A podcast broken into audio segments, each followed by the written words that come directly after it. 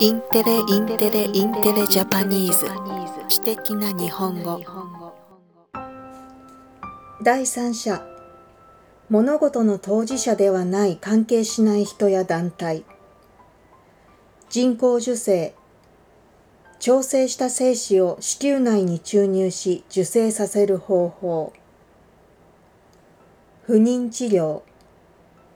妊娠するための治療。受け入れ物事を理解し認めること。感染症。ウイルスなどによって人や動物の間でうつる病気。出自。生まれた家系や土地。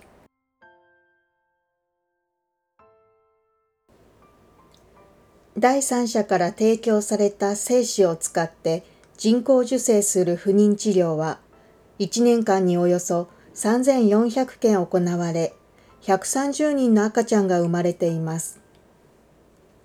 しかし近年精子の提供者が減少し患者の受け入れを停止している施設も多く SNS などで知り合った個人から精子を購入するケースもあることから男性の不妊治療を行っている専門医などが安全に治療できるよう、精子バンクを立ち上げ、提供者を募集することになりました。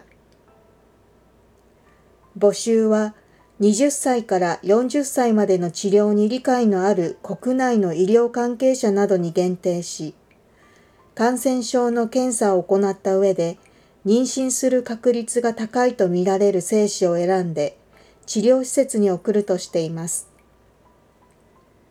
また、精子の提供者が自身の情報を治療を受けるカップルに開示するかどうか選択できるようにして、生まれた子供が出自を知る権利にも配慮したいとしています。